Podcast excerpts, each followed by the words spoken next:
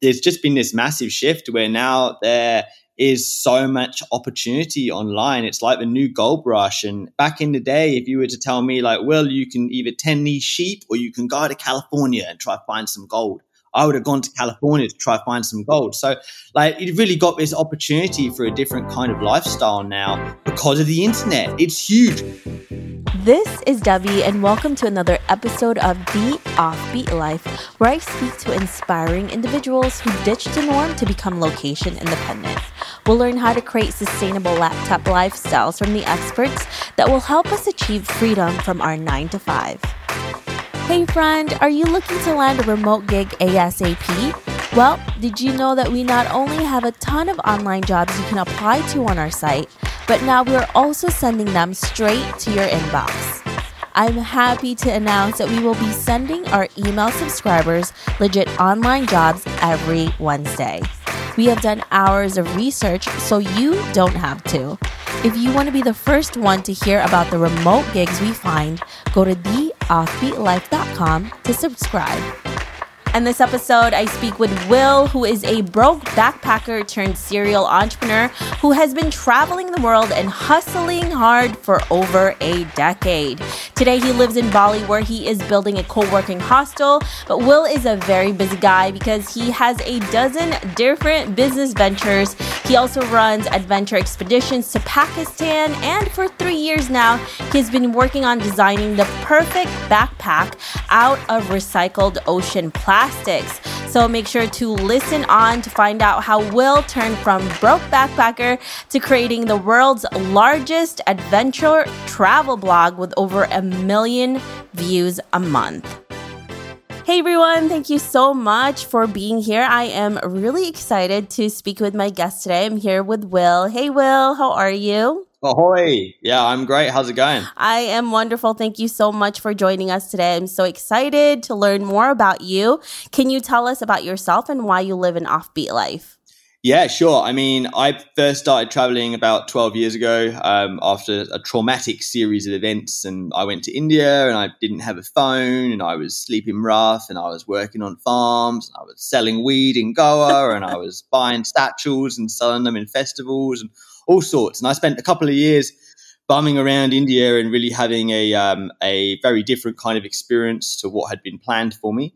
And I learned a lot during that time. And I started writing and I became passionate about writing. And a couple of years later, I started my travel blog, which is called The Broke Backpacker.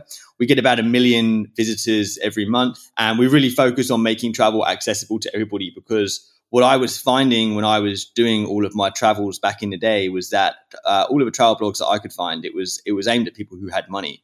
I didn't have any money, and I didn't mind being super uncomfortable if it meant that I got to see amazing things and meet amazing people and be in amazing places. And so I was very uncomfortable a lot of the time. I was like sleeping on train tracks and camping out and couch surfing, which was very comfortable, actually. A lot of haggling and dumpster diving and hitchhiking, all this kind of stuff that really can kind of help you grow as a person and become more confident. So I wanted to share these hacks, these tactics, these strategies that I'd learned on the road to helped me open up and meet people, because I was a very shy kid, and as well share like practical information on how exactly does one travel on $10 a day, because you can totally do it, but there wasn't much info out there, and now there is. Because of you. Yay. Yeah. Well, that is a lot of journey that you went through to get to this point. And you have a massive audience on your blog every single month. And you mentioned 1 million visits a month. That's, I mean, think about that. Yeah. If you had like a stage and you were in front of 1 million people, I mean, that's freaking crazy. That's nuts. So how does this even go about? Like, how did you end up traveling? Like, what were you doing before? And how did you end up selling like weed? Man. Where did you sell weed? And then like selling statues, like some random, this is totally random, but it's so awesome. No, you see, it's actually highly relevant, because when you're on the road, you end up inventing a lot of different ways to make ends meet. And I was happy to do lots of different things, and I've done all kinds of random little jobs. Like I milked goats to make goat yogurt for a while. I've done lots and lots of random things. Some of them very wholesome and good. Some of them a little bit more questionable. like selling weed and other things in Goa. And, you know, it was part of the journey. I was spotting opportunities to make $50, $100, and I needed some money. So it was a great opportunity for me to get out there and to really work hard and to learn some skills along the way. And I think that kind of trial by fire, you really have an incredible opportunity to grow as a person. And like, I was so shy, like I couldn't even talk to women, and it was challenging to talk to like anybody, really. Putting myself out of my comfort zone and embracing all of these opportunities was just an amazing way to move past that.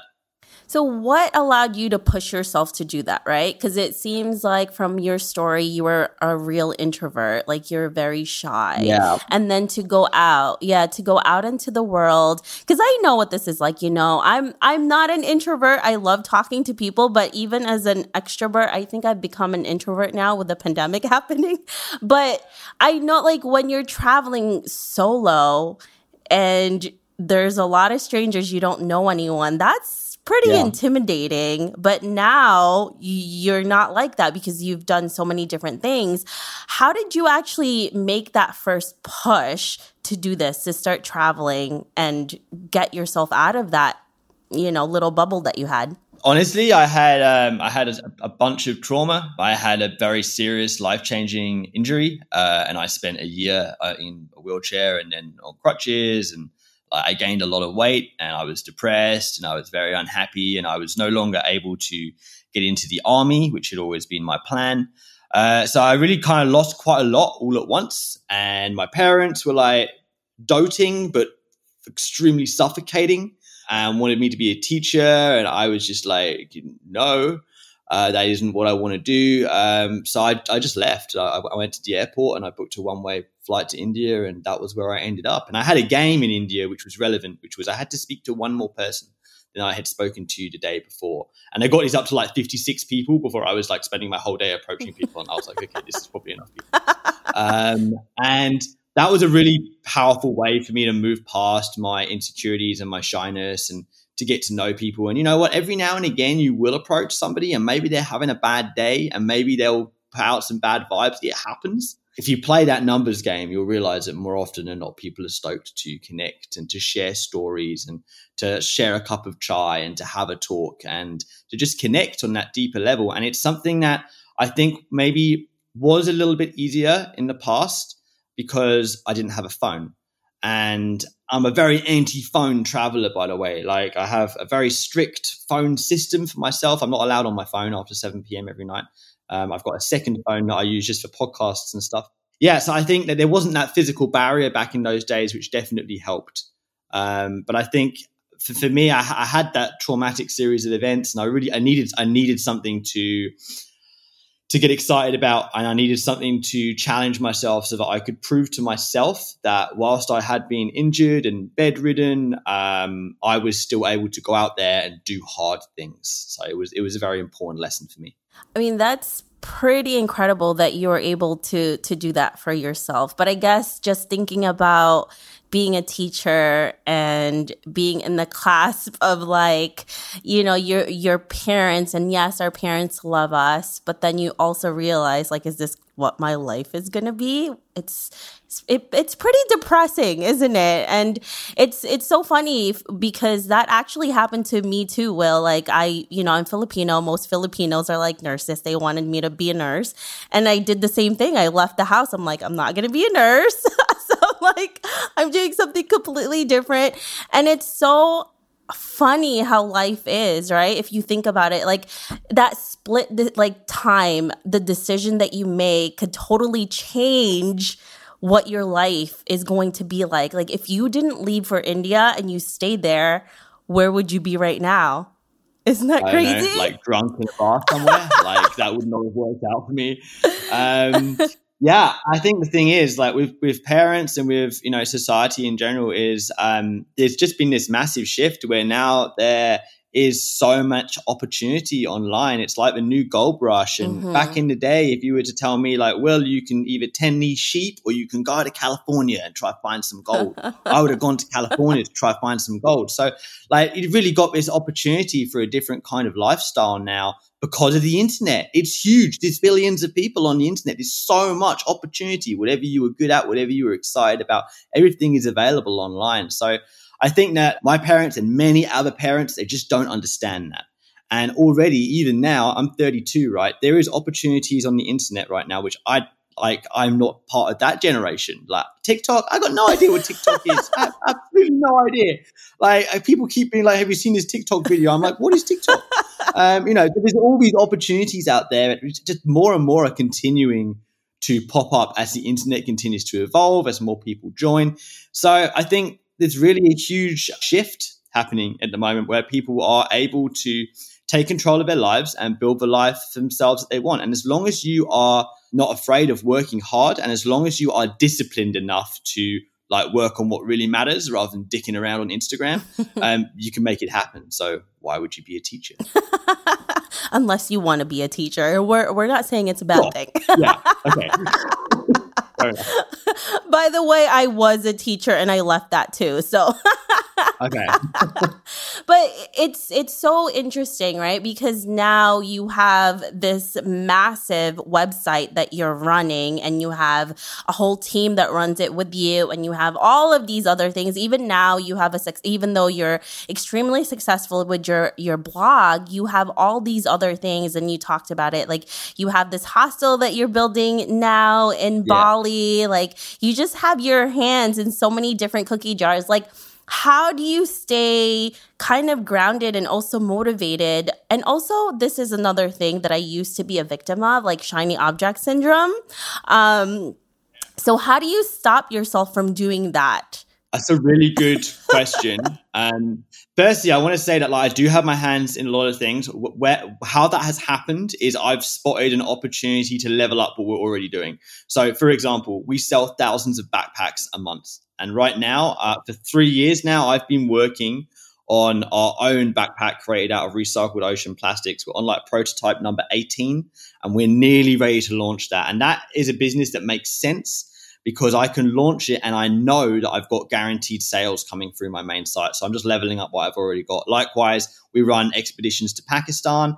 I was one of the earlier people to really help put Pakistan on the map from a tourism point of view. So it was just kind of leveling up what we've already got. But it is hard for me not to start new businesses. I love starting new businesses. I really enjoy building businesses. I don't especially like running businesses, which is why I have so many joint ventures where I'll bring someone in who I know and I'll be like, right, you're doing all the work. Here's the strategy for a year. Go away. 50% of this is yours now, 50% of it is mine once I've been paid out X for my historical contribution. And I do those kind of deals a lot. So that allows me to continue building things, which is what I'm good at and what I enjoy, and then to kind of step away from the running a little bit. I think making sure that I'm not just chasing after new things. I think for me, it's really discipline around like just not wasting my time on my phone, on my laptop, checking, you know, various sites compulsively. It's important to really make sure that you're focused in your work. And I'm very goal orientated. I've got all over my house, like whiteboards on in every single room, there is a whiteboard. And I'm just affirming what my goals are for the year, what my goals are for the month, which projects need my attention right now and which projects are with my lieutenants. And if someone else is looking after a project, I trust them. They've been working with me for 3 or 4 years, so they know what to do. So certainly, I mean, having that discipline around knowing what kind of business really fixes a problem and really builds on what you're already doing, and having the discipline to say no, is because I get pitched all the time. So you've got to say no. Otherwise, you're forever doing things where you're putting in the value and you're not really getting any value out. So yeah, those would be my tips for that.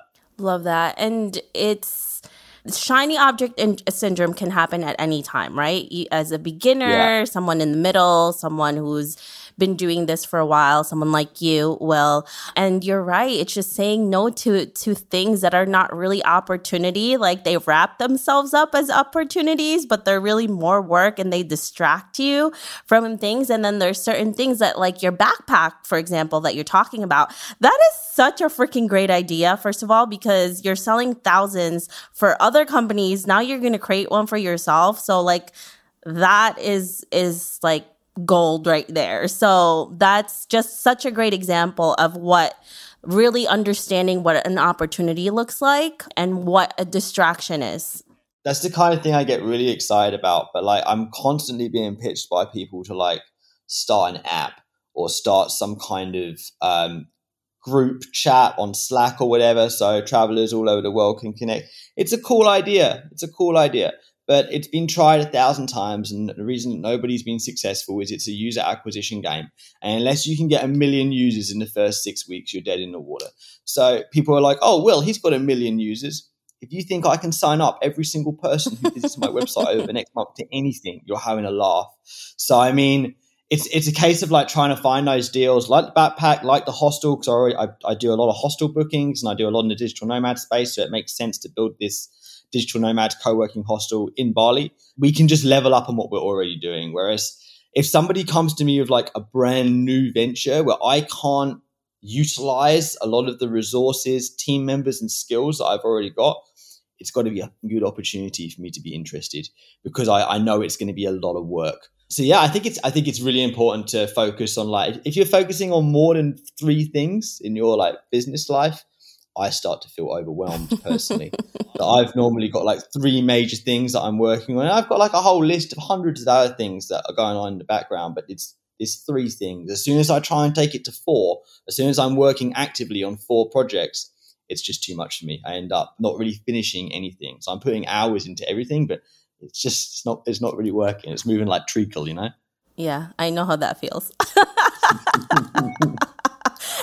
And you know, when you were like, yeah, you got to say no to things. The one I started saying no to things, that's when things actually started moving. Because I'm like, absolutely. I stopped doing stuff that I really don't need to do. And I'm like, oh my gosh, this is the secret. It's just saying no to things that I don't need. Yay. And it's, I think a big part of it is saying no to yourself as well. So you might be like, today I'm finished. I'm feeling stoked about doing some work. I'm going to pull a 10, 12 hour day. And then you might spend 10 to 12 hours like redesigning your logo or like messing around on your Facebook page or whatever. And the thing is, like, kudos to you. Your heart is in the right place of wanting to put in those hours of understanding that to get anywhere decent online, you've got to put in hours. So you're working hard, but you are not working smart. And that's the problem. Like there's like 10% of what you need to do will really move the needle, that 85%. So it's important to find out what those tasks are and do them. Oh, and surprise, surprise, half of the time the tasks that really move the needle is the stuff you don't want to do. And that's just the way it is. But you've got to buckle on down and get it done, because, redesign your logo every week and messing around on social media and answering comments, it's not going to make a difference, really. You're talking to me right now, because that's exactly what I was doing in the beginning. And I'm like, what the hell am I doing? And then I realized I'm like, I'm not doing business. That's why I'm just twiddling my thumbs and redesigning BS that doesn't even need to get done. Like, you could hire somebody to do this and not waste your time on this. So that hit me right there. On the topic of like hiring people, I think on the topic of hiring people, like, it's important to know what you're good at and what only you can do. And a good example of this is a lot of people hire someone to do their SEO. Not possible. Like, SEO is a holistic process that has to be hard baked into every element of your content creation from beginning to end. You cannot outsource it. You can only outsource building links, and you probably shouldn't do that, because the chances are that you're going to get a bunch of terrible links that could tank your site. So it's important to like, whereas like logo design, that's something I would outsource. Like, why am I going to spend my time spending 10 hours familiarizing myself with a piece of design software when I can pay someone $50 or $100 and get something back, and it takes like 15 minutes from me to give them the brief? So I think it's really important to just know what should be done by you and to know what your strengths are and to utilize those strengths, rather than like trying to learn some new skills where you're not going to get enough mileage out of learning that new skill to make it worthwhile. And I outsource a lot. I know what I'm good at, and I'm almost a little bit resistant to learn like new things at this point, because I'm like, you know, I like that came out wrong. That's not what I meant. But I meant like new business skills. Like if it's a choice between learning how to code, for example, or hiring a shit hot coder, I'm going to hire a shit hot coder, you know? Yeah, I mean, you don't really need to be an expert in everything, right? You just need to learn a little bit so that you know that they're doing the right thing, and then you can hand it off and trust them that they're going to do it the right way. And obviously, you're going to check it. And I'm the same way. Like last week or 2 weeks ago, my podcast is almost 100% passive now. Like it's all done by somebody else except for the one thing that I can't outsource, which is this, which is talking to you. Cool. And it's my favorite part. And, you know, a lot of my business is like that too. So I love it. I'm like, Will is like my go-to now because he's pretty much like where I want to be someday. So I'm like, this is it. It's like awesome. So let's talk about your blog, because this is what your... Well, you have a lot of bread and butter, but for the most part, this is what you're known for, your blog. Yeah. How did you get from, you know, not knowing what you were doing to now 1 million visitors a month? What do you think was the one thing, or maybe the three things that really helped you get to this point? Yeah, I mean, there's a few different moving parts to it. I think, creating quality content, because a lot of travel content out there, it's very inspirational, but it's not particularly practical. It doesn't really give you any information. It kind of skirts around the uncomfortable parts of travel. That is what we focus on. We focus on hitchhiking, on couch surfing, on traveling on $10 a day, on how to travel on $10 a day whilst not being a dick, whilst being an ethical, compassionate human. So you're not ripping off other humans when you're traveling on $10 a day. Yeah. You're utilizing, you know, your toolkit to make sure that you're traveling in a sustainable way that brings opportunity to yourself and to people you meet. So this is really what we focus on. Honestly, I feel like we filled a niche. I feel like this particular part of travel hadn't been covered well, and we did a good job of covering that and of constantly pushing the envelope to go to new places like Venezuela, like Iran, like Pakistan, where maybe there isn't so much content, and helping break down barriers and show people these are amazing countries, and that these lesser visited and more amazing countries are places where you have these crazy opportunities of personal growth. So one, I think we filled a niche. Two, I hands down have the best team in this space. Like there's absolutely no doubt. I have the best team. And finding this talent, training people, inspiring people, giving people a reason to want to work on the site. And what I've done there is like my senior team, they all have a percentage of the site. So everything that the site makes at the end of the year on top of their wage, they get a disbursement, and these disbursements are big. Like before COVID, TBB alone outside of all my other sites was making seven figures a year, and it was a nice number. So you can make a lot of money. You can make a lot of money doing this kind of content if you do it well. And I would say like, so with my team and with keeping our content organized and creating our content in a way that is logical and cost effective. Like I've spent a lot of time building systems so that our content, it's quick and it's fairly simple. It's cookie cutter. Working out the dimensions of those cookie cutters at the beginning was really hard and took me hundreds of hours to figure out how to build a system where you've got somebody writing the content, somebody doing all of the graphic stuff, the buttons, the links, the tables, and then somebody giving it a proof at the end, building that in a way that was cost effective and in a way that could be scaled. That was a big part of our success for sure. And then the third part is SEO. I mean, like we are SEOs. We don't do social media like at all. 99.9% of our traffic is from SEO. I'm personally very against social media, and like being a blogger, like that's a difficult line to walk. So I've pretty much just quit social media. There's somebody running it for me. I'm not involved. But yeah, I think we've created a lot of success by doing a lot of testing, looking at data, finding out what it is Google wants this month, and boy, it can change on like a day by day basis. So constantly analyzing that data, finding tiny little wins and then rapidly rolling that win out across all 3,000 pieces of content on the site. That moves the needle for sure. Is asking what Google wants and how we can help answer search queries in the best possible way.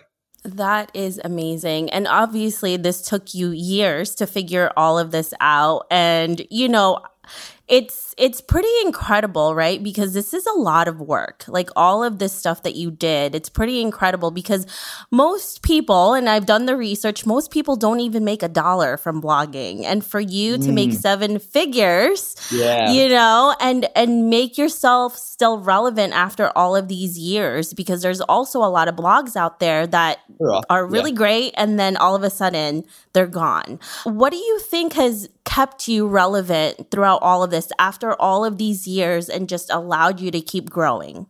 I think there's two things. Firstly, I'm extremely aggressive with spending. So pre-COVID, easily six figures a month, easy. During COVID, I was losing like 40 grand a month. Like I was spending from my savings, 40 grand a month was going out and I was taking nothing home. And that was to pay my staff and to continue to invest in revamping the site, making it super fast, making it as SEO friendly as possible. So we're very aggressive with our spending, and that pays off. And what that means is that I meet someone in a hostel, or somebody reaches out to me, and if they fit our ethos and what I'm going for, and they're someone who's got real experience with real hard, far out there travel and all the personal development that comes along with that, I hire them. And that means that I'm 32. Like I like nice things. I have a nice life. I'm not the broke backpacker anymore, but we have broke backpackers on the site writing and creating the content. And that means that the site stays relevant. I am able to stay genuine. Like I do not like people introducing me as the broke backpacker because it's not really relevant or accurate anymore. You're like, I'm bougie now. I mean, a little bit. Look, I'm the OG broke backpacker. I did my time and I enjoyed it. And I just recently came back from a month in Pakistan where I was camping and hiking and seeing all my friends and doing all my stuff. I still love getting out there and being rough and real and ready. But to really create the kind of site that I want, which has in-depth how-to guides and also enough of a kick someone in the ass to get them moving, to get them inspired, to get them feeling confident. That needs to come from the next generation of broke backpackers. And I've hired some of the best people I can find to make sure that we continue to provide that, continue to stay relevant. Because like you say, a lot of blogs just drop off. And a lot of blogs, I won't name any, a lot of blogs like the owner finds some success and they try to outsource all of it so that they're no longer really doing any work. And then the whole thing kind of like fizzles and crackles away because the people who they're hiring, there's loads of unemployed travel writers. You can hire people cheap, right? So the people they're hiring, they're paying them some money, but they're not incentivizing them properly. And I've incentivized my team properly. Like I've got people working for me who are taking home 50, 60 grand a year, and they're working whilst they travel. I've created jobs that are the kind of job that I wish I had found when I was a younger man. And that means that honestly, I've got the best team. They're great people, and they enable me to like keep pumping out fantastic, informational, inspiring content. And I think that's something that I really want to emphasize here is that you're paying people to do really good work because it's very hard to find people who can do very good work. So I mean, I know this for a fact. There's just, it's kind of like just finding, you know, diamond, you know, it's pretty incredible. And when you find them, you gotta know how to incentivize them. Like you're talking about, Will, and keeping them, right? Yeah, that's exactly it. You know, it's actually like you will find diamonds in the rough who are excited to come work for you and who are excited to be a part of what you're doing. But at some point, the other shoe will drop. And if you're paying this person $14 an hour and that's it, and they're building your empire and you're taking home, you know, good money, at some point it doesn't necessarily mean they're going to quit, but they're going to stop working so hard. There's going to be some resentment that builds up. It's much better to build a kind of team atmosphere And to have these disbursements at the end of the year that people get excited about, it means that when someone's working, they don't feel that they're just working for an hourly wage and working to put money in the boss man's pocket. No, they're getting their hourly wage, but they know that what they're doing is going to directly translate into a tasty disbursement at the end of the year. And until I started doing that, I had a big churn on staff, and it was a problem. I would find someone, I would mentor them, they'd be great for a year, and then they'd fuck off and do like a blog that was as identical to mine as possible, which happened several times. Wow. So like finding people who have a bit more of a moral compass and who I'm able to keep on that moral compass by making them a part of the journey and a part of the reward, that was a game changer for sure. Yeah. And that the one thing that you were talking about too is you put out a lot of time and energy to teach people all of these skills. Yeah. So imagine like if you didn't incentivize them, like the churn, like you're talking about, it's just, that's a lot of work for you to keep doing it over and over again. It really can be. It really can be. I haven't had to do that now for about 3 years because the team that I've had for the last 3 years, whilst I've added to it, I haven't lost any major players. So we've got an amazing team. It's like there's a bunch of us. We're having our team retreat later on in the year. This is the thing with, you know, running remote teams. I really think if you can afford it, it makes sense to get everybody in a room together for a week once a year, because I've noticed that for like 6 months after that, it's like you've just put rocket fuel in everybody's drink. Everybody's excited, they're bantering, they're more like having fun with their communications around their workloads, and it's a well worth it investment for sure.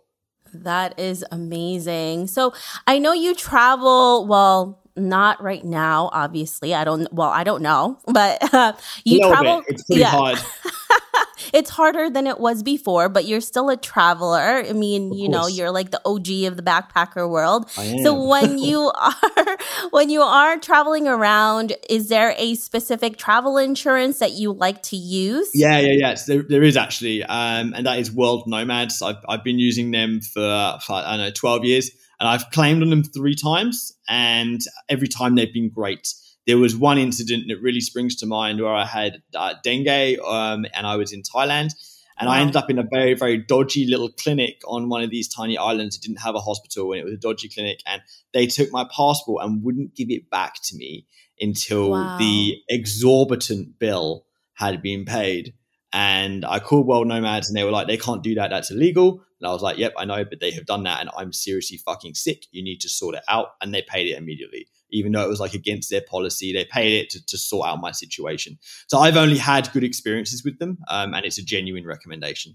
That is amazing. And especially with everything that's happening in the world, like, you know, with the pandemic and everything, that's kind of crazy. Like things that you didn't even know that you would need and things that you didn't know that could happen to you. So I'm so glad that your insurance company did that, like World Nomad did that. That is really good. And I also love the fact that a lot of, you know, the companies that you're going to be kind of going to, you know, go through and see is not as comprehensive as that, right? They're not going to be able to do that. And you mentioned that they weren't even supposed to do that. So that's awesome. The woman on the end of the phone definitely like was not supposed to be doing that, but she did to help me out, and I hugely appreciated that. Also, like on a serious note, like World Nomads, unlike a lot of the other insurance providers, they actually create a lot of pretty good content online. Like a lot of the content that they've created is pretty decent. I helped them create some of their Pakistan content, and it's pretty good. You know, I mean, insurance companies get a bad rap, right? No one likes spending money on insurance. It's not exactly very exciting. But it's something you've got to have. You've got to have it for sure. Like there's been a couple of occasions where I've racked up big medical bills whilst traveling. So not having it is just like not an option. You've got to have it for sure. Yeah. And especially right now, I think more and more people are trying to get international insurance, especially when they're traveling, because of everything that's happening right now, whether you're going to get stuck there, you don't know the different requirements that they're going to have when it comes to the health insurance. One of the companies that I really love, and I have been talking about this every single time, is Integra Global, because they do have really good comprehensive plans that we're talking about.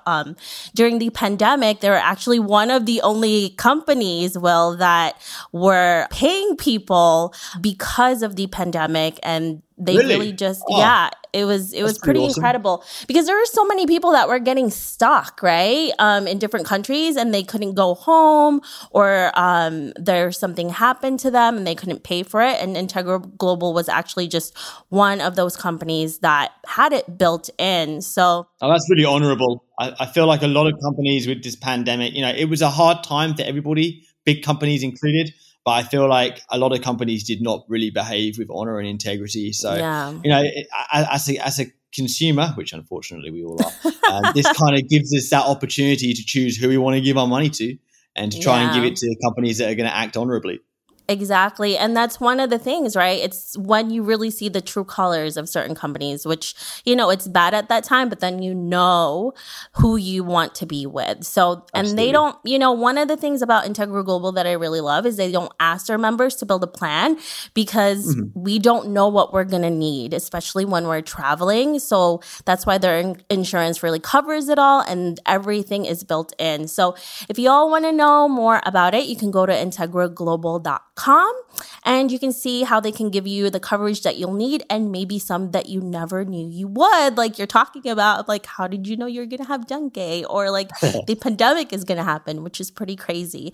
But love it. Thank you so much for that recommendation, Will. So, question for you. Let's say 50 years from now, right? And you're looking back at your life, what legacy would you like to leave? And what do you want to be remembered for? I don't know, like climate eco-terrorist blowing up some oil rigs or something would be pretty cool. I don't know. What do I want to be remembered for? I mean, 50 years is a long time in the future. I'm very excited to have a family. That's something that I'm looking forward to doing. I think that for me, like building businesses that are eco-focused, that give back, that provide jobs for great people in often countries where there isn't maybe so much opportunity, like Pakistan and Iran. We do some work there. I think, I love building businesses. I'm a passionate entrepreneur. I'm addicted to personal growth. I record everything. I journal in like 4 different journals. So I think for me, I'm on this journey at the moment, and I'm not quite sure exactly where it's going to end, but I know that I'm no longer motivated by money. I am instead motivated by building businesses that can give back and make a difference. So that is really what I want to focus on. I want to focus. It would be great to be remembered as somebody who could help show that entrepreneurship can be an incredible force for good. And that is something that I'm really passionate about, that message. And there's many great entrepreneurs doing great things out there. I'm like a little baby in this pond, there's lots of people doing amazing shit. So if I can reach for where they are currently and try to inspire people to become entrepreneurs, but also to do entrepreneurship projects in areas like that matter, like protecting the planet, like trying to move towards clean energy, like trying to reduce our carbon footprint. These are all things I'm passionate about, and that's what I want to move on to focusing on in the next 10 years. I love that your business allows you to do all of these things now, right? That you're really passionate about. And, like you mentioned, it's not about the money anymore, because you've made the money that you could make. And it's like after a certain amount, it's all just the same, right? Yeah. I mean, I don't need a private jet. I want to be able to fly business class wherever I go, but I don't need a private jet. I don't need a yacht, like it's a waste of money. If you've got $3 or $4 million in the bank, you're set. And the difference in lifestyle between $3 and $4 million and like $30 to $40 million, it's not as big as you'd think, and it's probably not worth chasing. So for me, there's things I want to do, there's people I want to help out, and I'm not quite where I will finish yet, but I will get there in the next couple of years. And after that, there's books I want to write, there's screenplays I want to finish. I've been working on some poems. There's all kinds of random little things that I'm doing, and I want to swing back onto those. Rather than chasing money, I want to focus on new projects where if it can wash its face, if it's not losing money, and if it's doing some good, or if it's in an area that I'm interested in, that's fine. That's the kind of thing I want to focus on for sure. Yeah, and remember, everyone, Will is only 32, so. Like talking to you, Will, you sound like you're like in your 50s already. Not to say that you're sounding old, but like your experience and everything you've done already, it's a lot. That's a lot of experience in the short amount of time that you've been in this world. So I can't even imagine what the next 50 is going to be like. And you're probably, well, not probably, you're definitely going to own all that stuff that you talked about because you're so young. Yeah.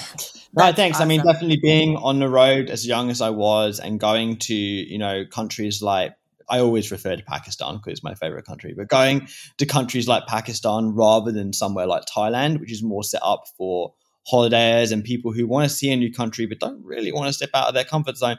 Doing all that stuff young made a huge difference and really inspired me to keep pushing myself out of my comfort zone as often as possible. I do things that make me uncomfortable all the time. And that is, it's important to do that because otherwise the breadth of experiences that you can have shrinks and the amount of real connections that you can have, that shrinks as well. So I think it's just important to keep pushing yourself out of your comfort zone. And if you do that, you can gain some awesome life experiences along the way. Yeah. And I do believe that too. I feel like, in your teens and your 20s, like all of that should just be exploration. I feel like a lot of people push, like you need to know what you need to do, like during those times. But I'm always like, just try new things during that like decade and don't settle yet until you find something that's really for you. And that's the same thing that I did too. And that's why we're here doing actually things that we love instead of being miserable somewhere, right? Because it's that part of exploration that I think most people skip. And then they realize it when they're like 40 years old and they have their midlife crisis and then it becomes like really bad. So if you could do it then, do it. If you're in your 20s, your teens, even in your 30s and 40s, I'm like, go for it. It's never too late. Absolutely. I mean, life, corny, but life is a journey and it's important that like, you are taking those steps yourself and you're walking your path with intention and you're making sure that routine is great. Routine is a really powerful way to like bake in habits, but you've got to make sure your routine is good and you've got to make sure you ain't slipping into something that is less healthy or less wholesome than it could be. Keep reaching, keep pushing yourself out of your comfort zone and the opportunities for growth and money and whatever it is you're looking for, love, friendship, connection, it's all there. You just got to push yourself out of your comfort zone to get it. Love that. Well, thank you so much for being here with us today, Will. We really appreciate it. If our listeners want to know more about you, where can they find you? On The Broke Backpacker, just type in The Broke Backpacker, you'll find me. I'm on Instagram, although it's currently like deleted from my phone. So if you message me on there, it's going to be a slow response. Yeah, come find me on the blog. I'm there. I'm also on dipyourdesk.com, which is somewhere where I occasionally blog, like maybe once every couple of months, I'll put a post up there about like lessons I've learned through entrepreneurship over the last 6 months or books I'm currently reading or like mindsetting practices, just whatever I'm passionate about in the moment, I regurgitate it all there. So there's some interesting bits and pieces on there. Love it. We're definitely going to go check that out. And we really appreciate you sharing all of your knowledge with us today, Will. Thank you so much for being here again. Yeah, my pleasure. Thank you. I hope you enjoyed this interview with Will. Make sure to visit theoffbeatlife.com. Again, that's theoffbeatlife.com to get the extended interview where he shares how to build your online team and mass produce content. Hey friend, have you been wanting to start a podcast? I know it can be overwhelming in the beginning. Believe me, I have been there. Lucky for you, we have created a new site called howtocreateapodcast.com that shares a ton of freebies that can help you get started. From launching, growing to monetizing, we share it all in one place. Visit howtocreateapodcast.com for more information. Hey listeners, thank you for listening to this episode, and I'm so thankful for your support. I would love to hear your thoughts on this episode and get suggestions on guests, topics we can discuss, and so much more. Feel free to reach out at hello@theoffbeatlife.com and let me know what you'd like to hear. If you like the show, don't forget to give us some love and review on iTunes. Thank you again for being a part of this journey, and I can't wait to hear how your location independent story will unfold.